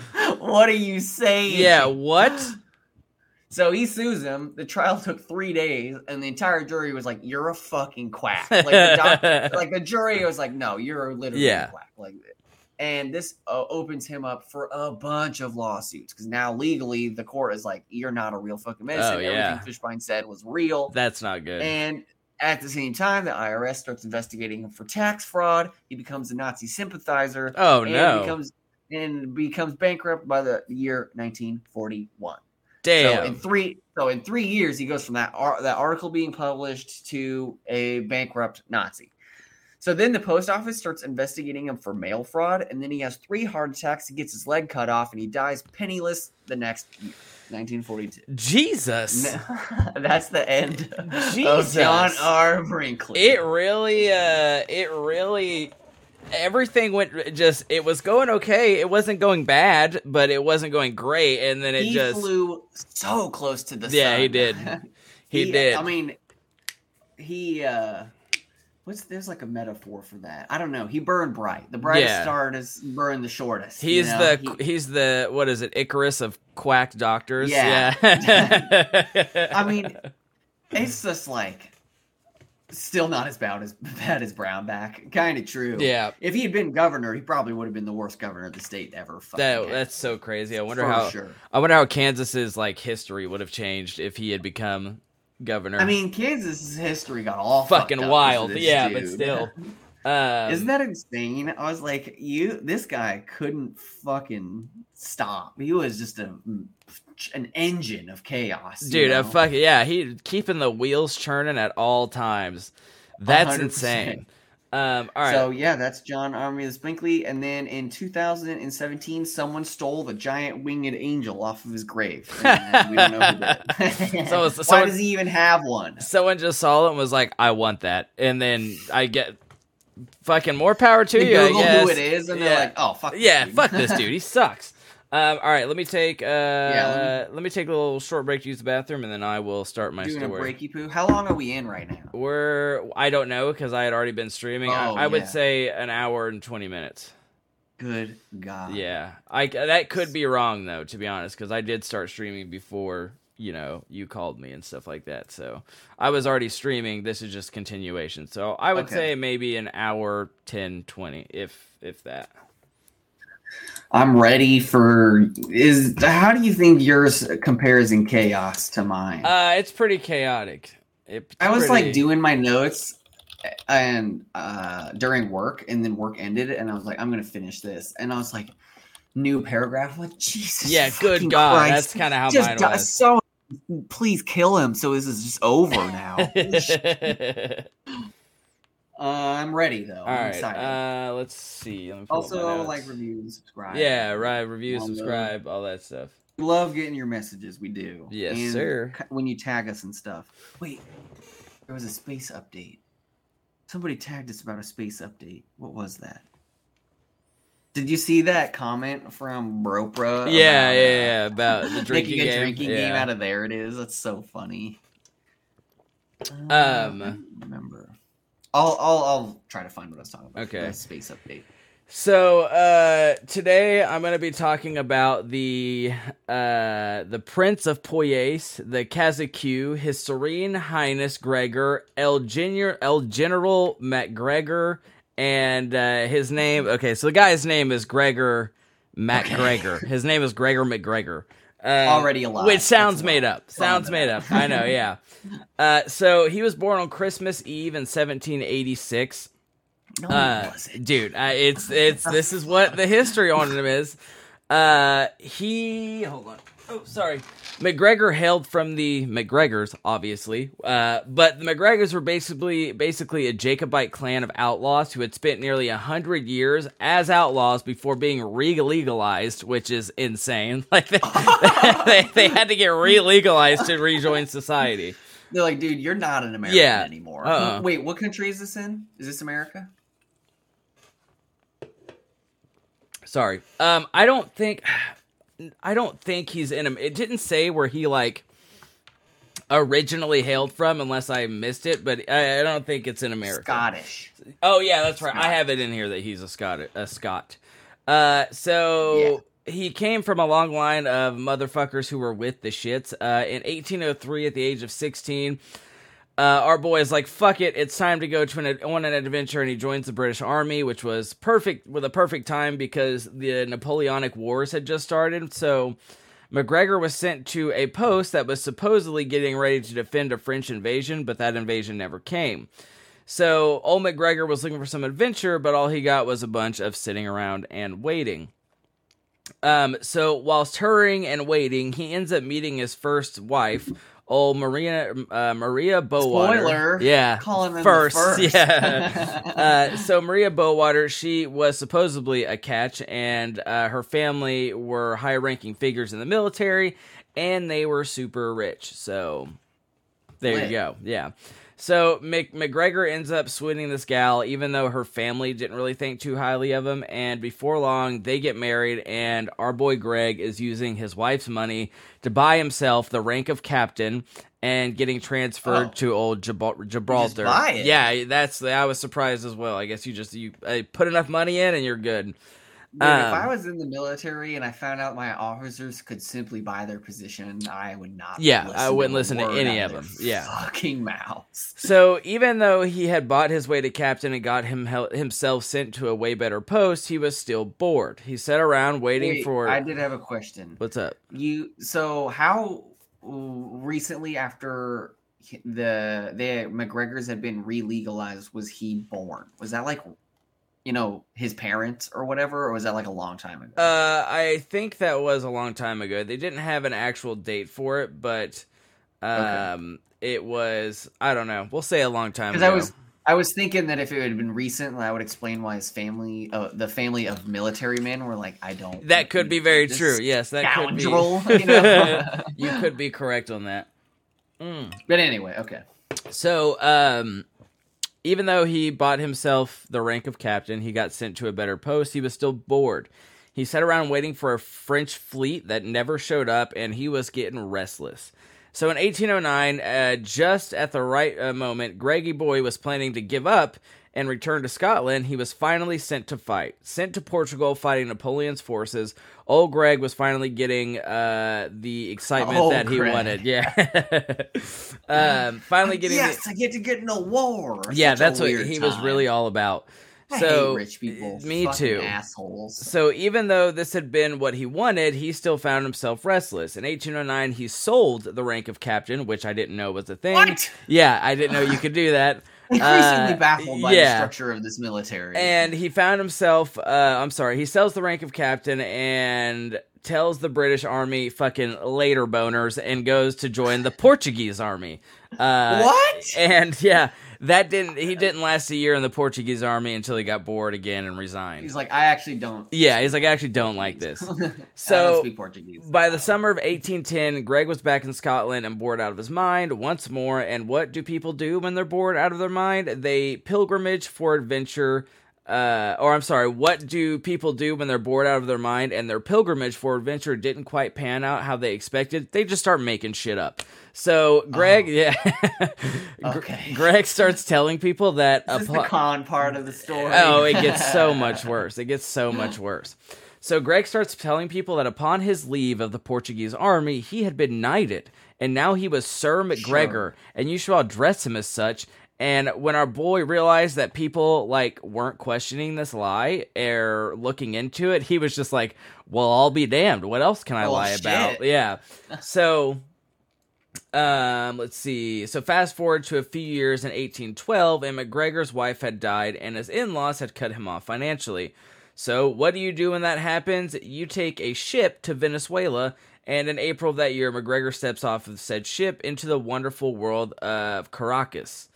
So, Okay. not long after his arrival, McGregor decides he's going to dip his toes into the South American wars, um, and the South American Wars of Independence, and gets involved, uh, and gets involved with that.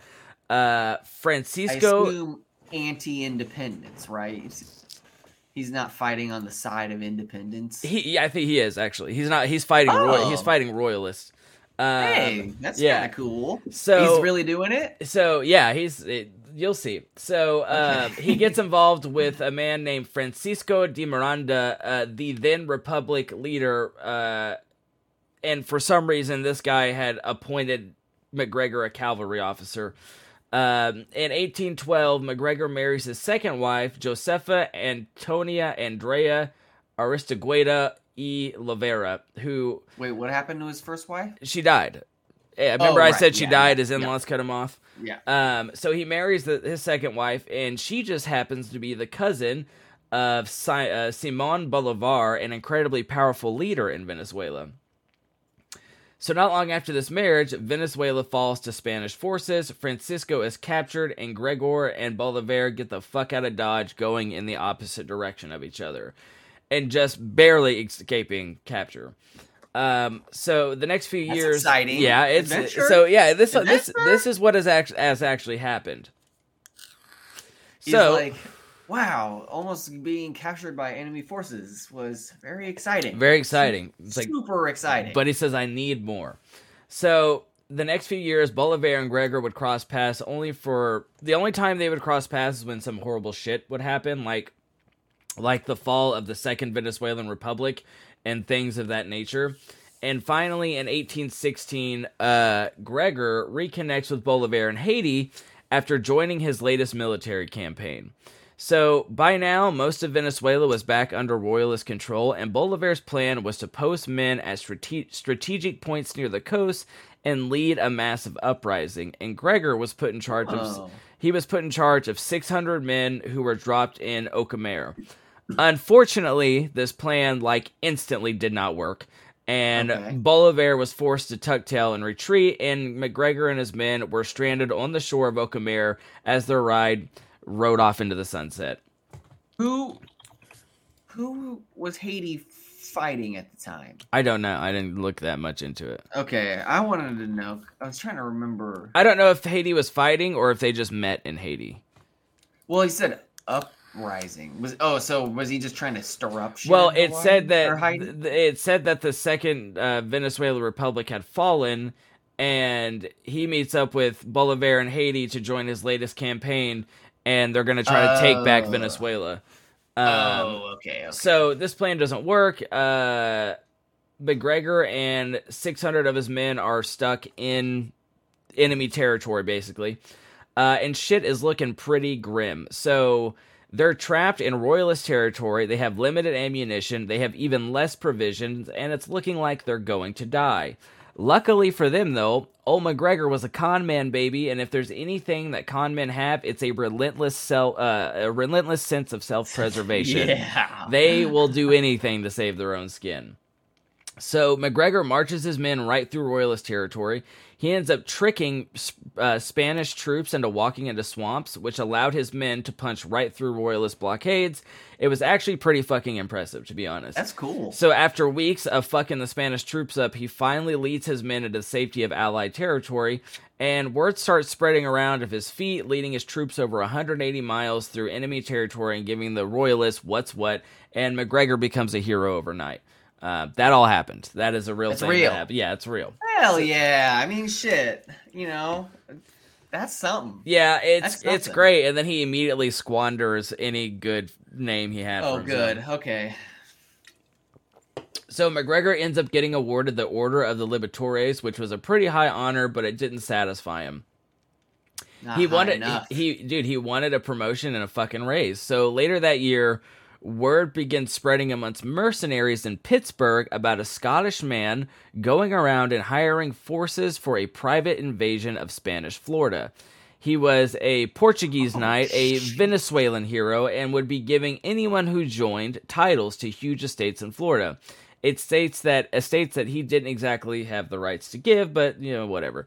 Uh, in June of 1817, McGregor, along with 200 mercenaries, sailed to Amelia Island, Florida. Upon arrival, troops in Amelia Island saw all these pissed off Americans storm their shore and immediately surrendered, thinking it was a full on American invasion.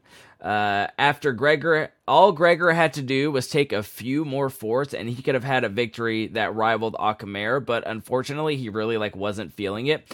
So he just dubbed Amelia. like, that was exciting. Yeah. actually. So he just good. dubs Amelia Island the Republic of East Florida and settles there, getting shit faced and sunbathing. lit. Yeah.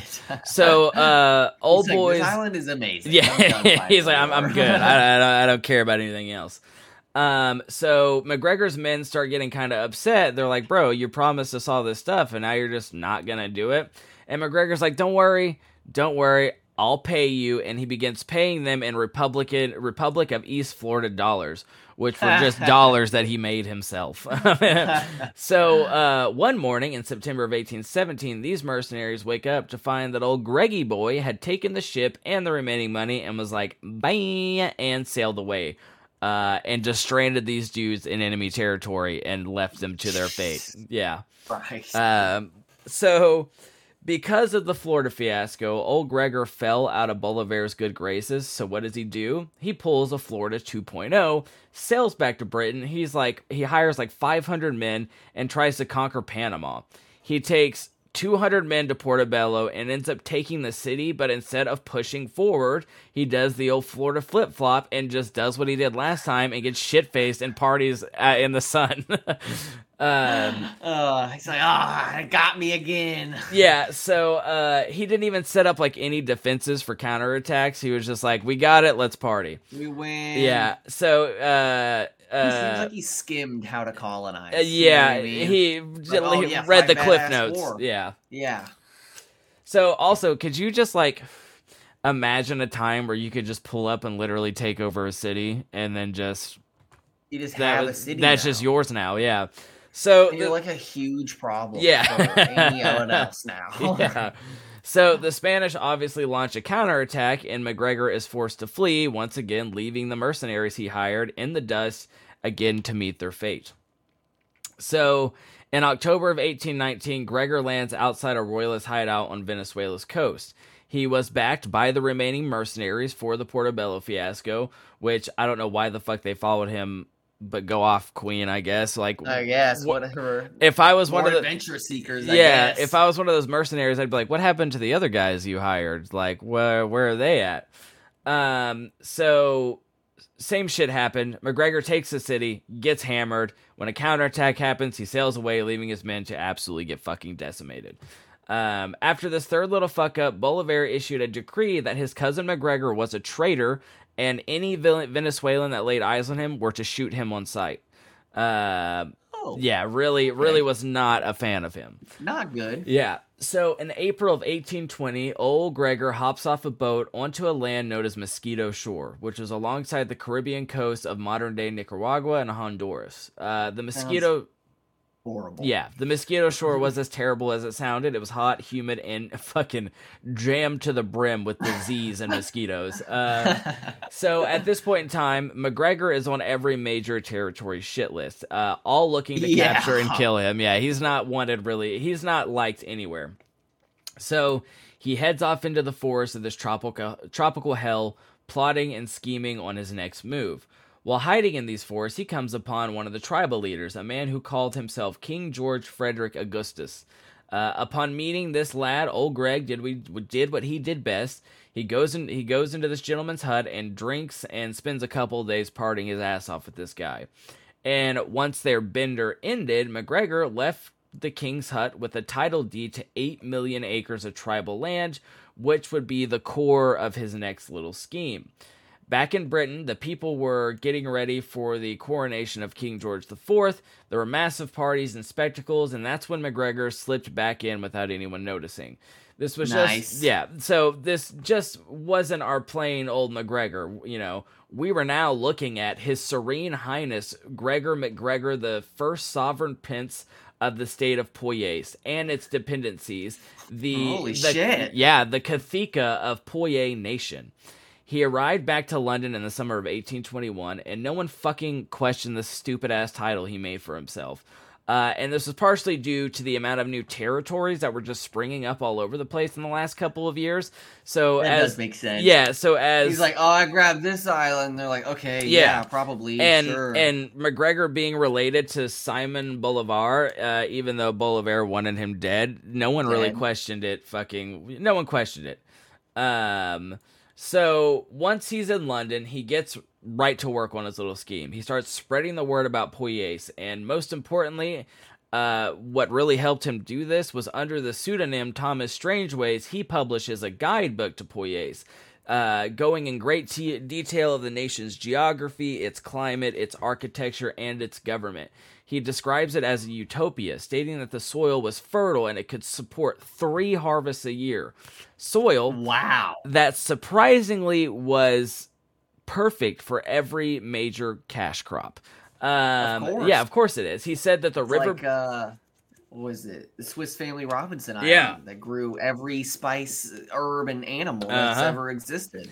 And uh, he also said the riverbeds had lumps of gold laying along the banks, and that unlike Yeah. most of Central America, Poyais had no tropical diseases. Like, what? That's so crazy. That's have no mosquitoes, and you can find diamonds Yeah. just right on the ground. yeah.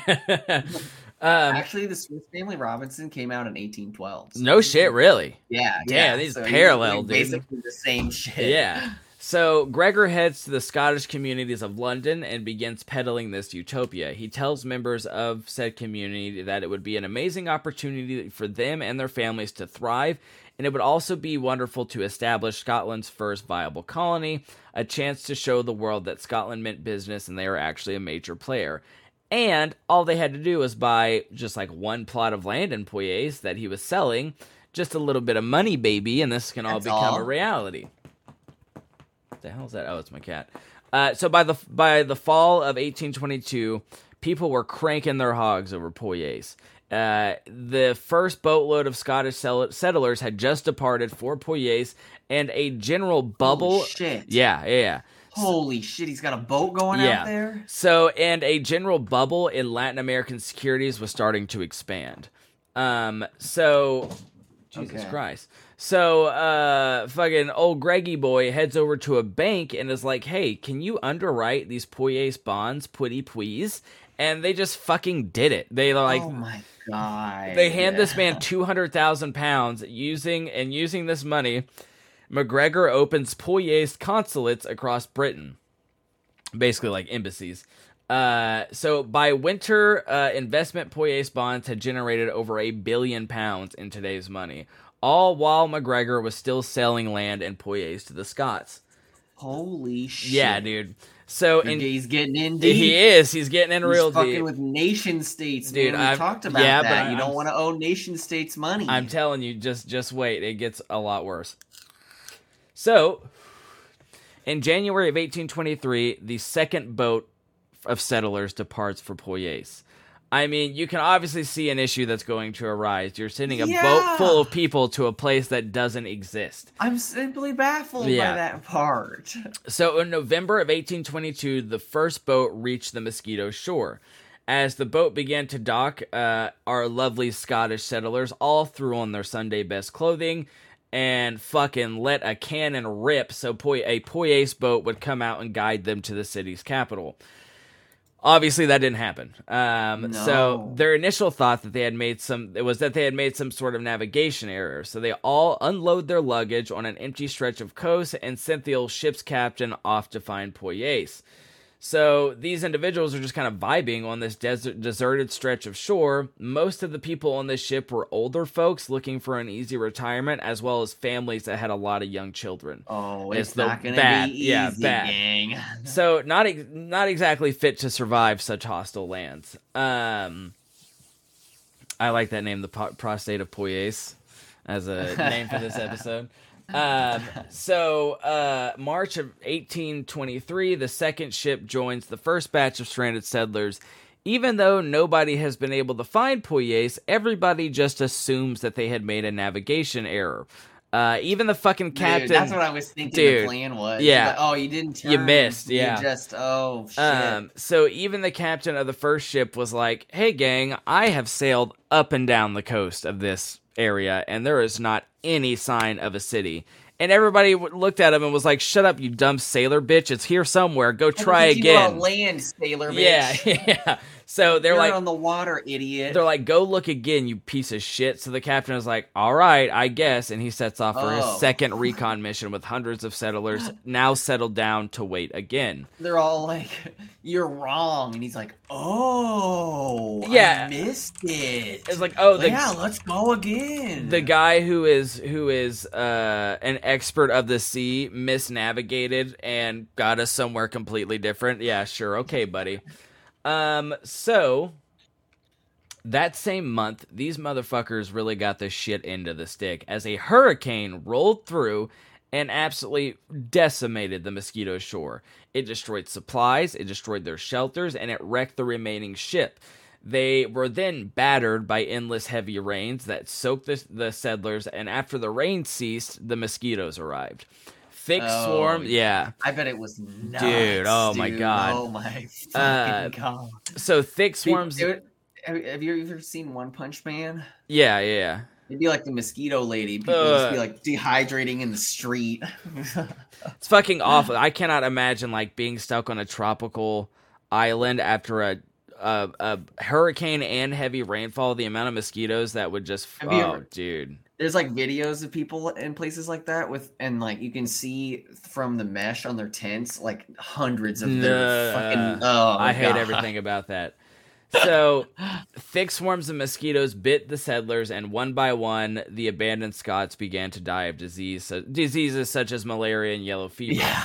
of the of the 200 settlers that reached Mosquito Shore, it's estimated that over two thirds were killed by tropical disease. Fuck. Yeah, yeah. So Dude, luckily, what a nightmare situation, Dude, though. but Like, yeah, an a place you absolute nightmare. know. Everybody, like everybody, just starts dropping dead fast, you know, and you're and you know what it is. It's getting bit by mosquitoes, and I- you're like your your day all day is to not get bit by mosquitoes, but you're getting bit by mosquitoes. I That's can't, dude, I can't. Yeah, I can't fucking imagine. That is a nightmare. Um, so it's estimated that over two thirds were killed. Luckily for the surviving members, a ship from British Honduras just so happened to pass by and alerted the colonial authorities of the remainder of the uh uh sorry uh someone gave a hey thanks for all the bits dash. I appreciate it. I have my alert box turned off uh because we're doing the podcast but thank you good sir. Um so a ship from British Honduras happened to pass by and alerted the colonial authorities, and for the remainder of 1823, the, Nor- the Royal Navy was overwhelmed from evacuating the survivors and intercepting ships headed to Poyais. Uh, by the year's end, the Royal Navy had stopped five more ships, each carrying hundreds Oh of settlers headed for. Poyais. Dude, that is horrible. Like, Dude, that's yeah, a horrible it's thing to insane. He's like, I mean, Sending that's like people to die. Games, Yeah, dude. yeah. like he's killing hundreds of people. So- Wow. no, I was like, what's the exit plan for that? Does he like? So I thought what you were gonna tell me was he was gonna take the money from all this, buy an island somewhere, and just like make it shitty. He was gonna firefest a city out of uh, an island, but no, he's just like, I'm gonna keep sending people. Dude, yeah, this." it's no, uh, no end in sight to him fucking sending these people insane. Um, so let's see, where was I? Uh, so they intercepted five more ships carrying hundreds of people. In October of 1823, the Mosquito Shore disaster news finally reached London. And right off the jump, uh, a lot of angry motherfuckers began looking for old MacGregor, but unfortunately for them, he had fled England just before the story arrived, taking as much of his swindled cash as he could hold. So even though the news had broken London of his little con, MacGregor would continue on with the Poyais scheme for 15 fucking years. No, 15 years, dog. You could do anything you want, anything. That wait, so like were boats going there, Like or was he just like capitalizing on it? You know? I it didn't specify if if they were sending uh if they were still sending boats. I would imagine if he's peddling this scheme for 15 years, he is still sending boats to Poyais and the Royal Navy has to fucking intercept them. that is fucked. Bananas, right? that is fucked. I and I'm just like, I don't know. I feel like it, like if any of those settlers came back, it, as soon as I hit the ground back in London or England, I'm like, I'm gonna cut that. Yeah, head gonna, yeah, Like, I'm gonna, it's my I personal mission. until I die. Yeah, personal mission now to find him. That's horrifying. So, um, from 1823 to 1838, he pulled this little con again and again and never got in trouble. For some reason, no one in Europe could accept the fact that Poyais didn't exist. Um, the the the dude the the the video like, no. the video uh, let me find the name of the video i watched on this because they did such a good job um i want to shout them out they did an incredible job that's where i got most of this information uh, gregor MacGregor. uh so biographics they were the one the video that i watched and they did an incredible job they basically the way they described it was like if you had just if you told people today that Hawaii actually didn't exist and it was all made up. Like people just could not fathom the idea that this dude made all this up. Um That's dude, yeah. it's like almost a Mandela effect thing where everyone's like, no, Is real. I heard about that for like a Yeah, decade. dude, yeah. No. And so people are like they are convinced it exists. like I gave money for that GoFundMe. I'm pretty Yeah. sure. no, no, um, that's crazy, dude i i like i can't believe like you make something up so fucking so large that people can no longer accept that it's fake Yeah, I mean, really though, like success of it came from being so bold. yeah that's true like, well, they wouldn't just send a whole boat full of people, but they nowhere, did right? multiple boats so Holy shit! like I said, no one in Europe could accept the fact that Poyais didn't exist. When uh, so fucking MacGregor eventually settles in Paris, the French government made him an, an advisor on Latin affairs. Like like he he just keeps winning, bro. Um so Both of our stories about are like about boundless success. yeah, insane. depraved, horrible Yeah. people. So he eventually, um, so uh, Latin affairs. He eventually gets arrested for his fake bond scheme, and when it, it or I'm sorry, he gets made the Latin uh, advisor on Latin affairs. He reinstates his fake bond scheme to make more money.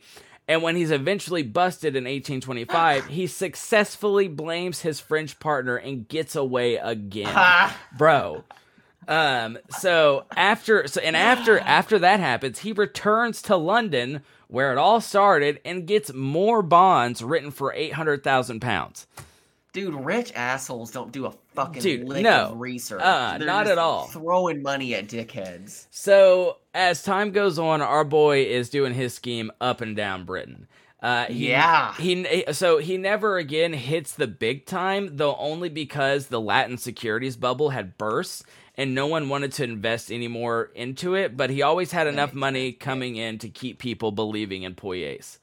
so Dude, dude the pre-internet era. in bananas dog That's where the American myth came from, where they were like, if you just work hard enough. Yeah, yeah, the. American That's true.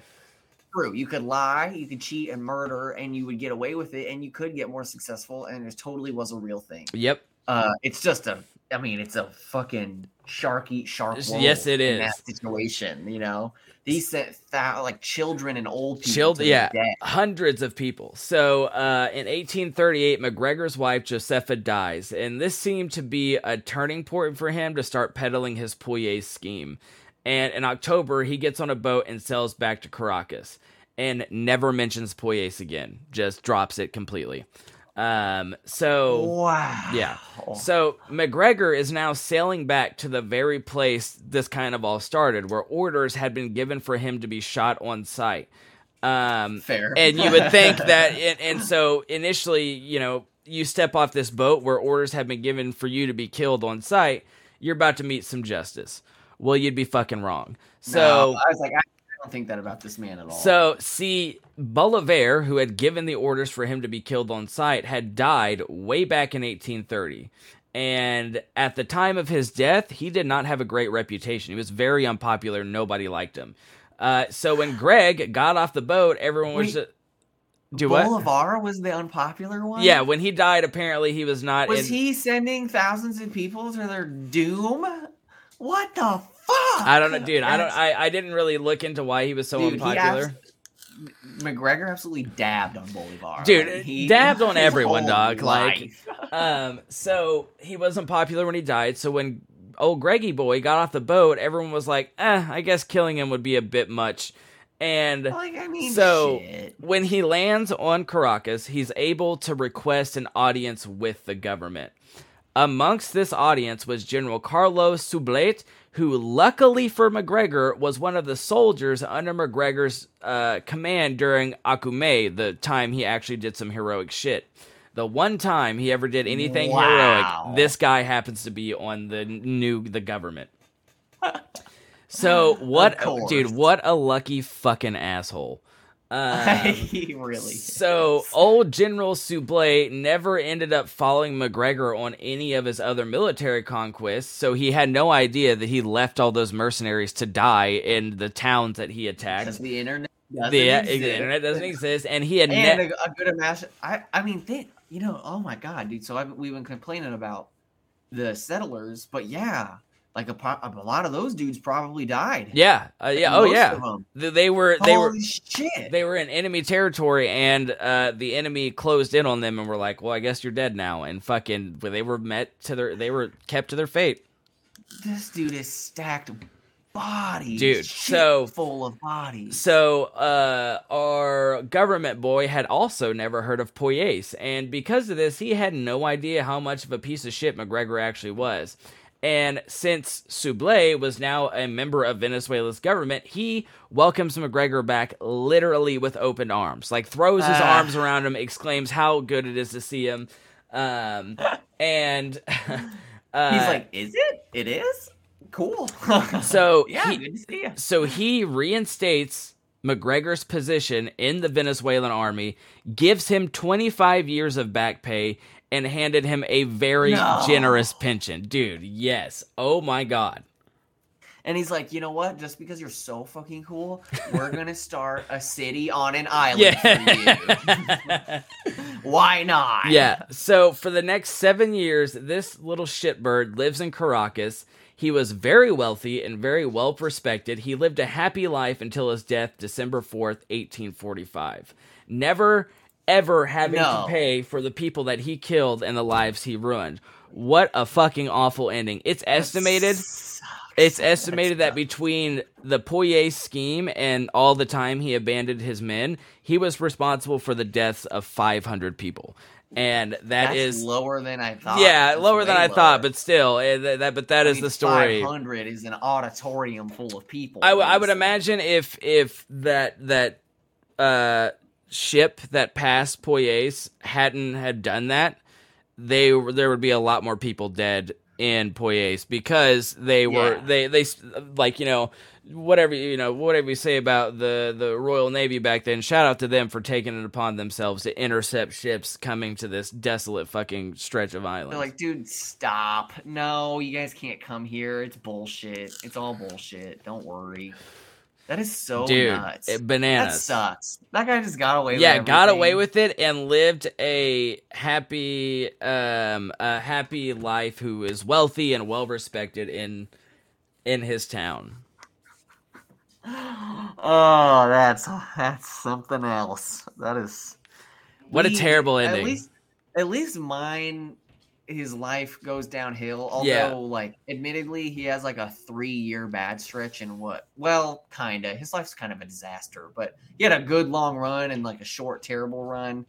But I mean, at least he had a terrible. yeah, run. at least he got like some kind of penniless. repercussions. Yeah, and and oh, but this guy, Got away with like, it.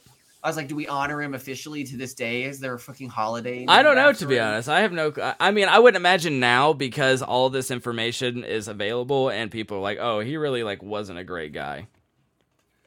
I would love so to. s- what happened with Amelia Island? Is it? So it, it was yeah, it was Spanish controlled Florida, um, or Spanish controlled modern day Florida. All he did was he started putting the word out in like Pittsburgh that he was hiring people to do an invasion. I don't think he said where, but he was like, if you join me, you'll get estates to all this land, blah, blah, blah, blah, blah. Uh, you'll be set for life. So he sails a ship around Florida, hits Amelia Island. There's not really, from what I saw, any fighting because a lot of the mercenaries he hired were Americans. So the Spanish on this island saw a bunch of American troops and were like, oh, we're getting full scale invaded by America. We're going to get our dicks kicked in, uh, and just surrendered. And So who ended up owning that island in the end of all that? they took it back. Oh, okay. Yeah, yeah, yeah. They took they the Spanish came and took it back, and uh, But now it's Florida. It's Florida. yeah, yeah, yeah. Amelia Yeah. Island was Spanish con- in Spanish controlled Florida at the time. I hadn't looked up a picture of it, so I didn't look up how f- far or close it was to Florida. yeah, It's not. It, it's like it is an island. I guess it is an island, but it looks like just kind Yeah, of part of Florida. Yeah, yeah. yeah. I thought it was like way further out. Yeah, I was also like when when I was doing the research on this, I was like, I was like, how is he sailing all this way? But it was like Venezuela and stuff. I was like, oh, he's just he's right, Yeah. he's next door basically. Also, uh, I was looking at Gregor MacGregor's thing, and apparently that securities collapse you're talking about was partially responsible for a stock market crash for the Bank of England. Oh, really, dude? This guy is absolutely stomping all over everything. left left fucking havoc wherever he walked. and someone who was that? Oh, in your chat, Jinxie. Yeah, the, that guy. Like, like, he stopped being a con man. Yeah, when it, when died. his wife died, which you know, that's something. That's. I wonder what his wife was like. Thought of all this, like, did which I, I wonder if she was in on it or if he was just like, ah, I'm doing. I mean, thi- he just pays the bills. It's manly business, and she's like, "Cool." Yeah, sounds I, good. feel like he could easily cover up most of it. yeah, You know, she doesn't have a phone. Fucking read about That's all true. the people he's stranding on islands everywhere. Dude, I can't believe. And like even when the news broke of Poyais, he was still able to sell I mean, that just shows you how slowly word traveled. Like Yeah. nowadays if something like that happens, everyone knows. Everyone knows about it. I mean, and he did go to court, but got out of it. Yeah. He fucking blamed it on someone else. Just buried with full military honors. Yes, sir. They gave him 25 years of back pay and what a a pension. scoundrel. What if his wife was driving it and that's why he stopped when she died? That would be quite the twist. I would uh that would be a good twist if his wife was Oh, actually yeah. the driving force behind Poyais. That would be insane. I also way he's like, well, I don't know how to do this anymore. what just- yeah, he's like, "Oh, I guess I'm done." But also him him partying with this tribal leader and leaving with the deed to 5 8 million acres. What was the point of that? Like you could have you could have sail sold all this land without needing any of that. But I guess he uh I guess he landed there and being there was what gave him the idea of peddling this utopia. So I guess if he hadn't landed on Mosquito Shore, he wouldn't have had the Poyais idea. Oh, uh, that Poye, the Mosquito Shore is still undeveloped to this day. Oh, I was just really? reading about that. Yeah, it's just such an un, it's a wasteland. Dude, They're like, uh, nah. I I that. I just cannot imagine living anywhere where the mosquitoes are so thick that like, uh, that makes my skin No. crawl. That makes my skin crawl. Well, that was a good story. It was. even It was a good one. It was a little sad ending, unsatisfying. Yeah, yeah. Not great. like when they get, but you know, I think the farther back we go, the more often we're going to run into dudes who just get away with it. Yeah, yeah. I mean, yeah, because uh, when you go the that gold, far the back, gold, the gold authenticator thing or collector that that was that dude just kind of got away with it. you know? And- he just and uh, the the diamond mine guys, they got they got away with it, but they were they were like one of the ones that was like, yeah, good, good. Fuck those stupid bill- fucking rich people for believing Yeah. that guy. This and and Carlos Kaiser got away with it, but his it's fine. he didn't really like, yeah, he didn't really like uh like affect anyone's was a cool lives. yeah. yeah.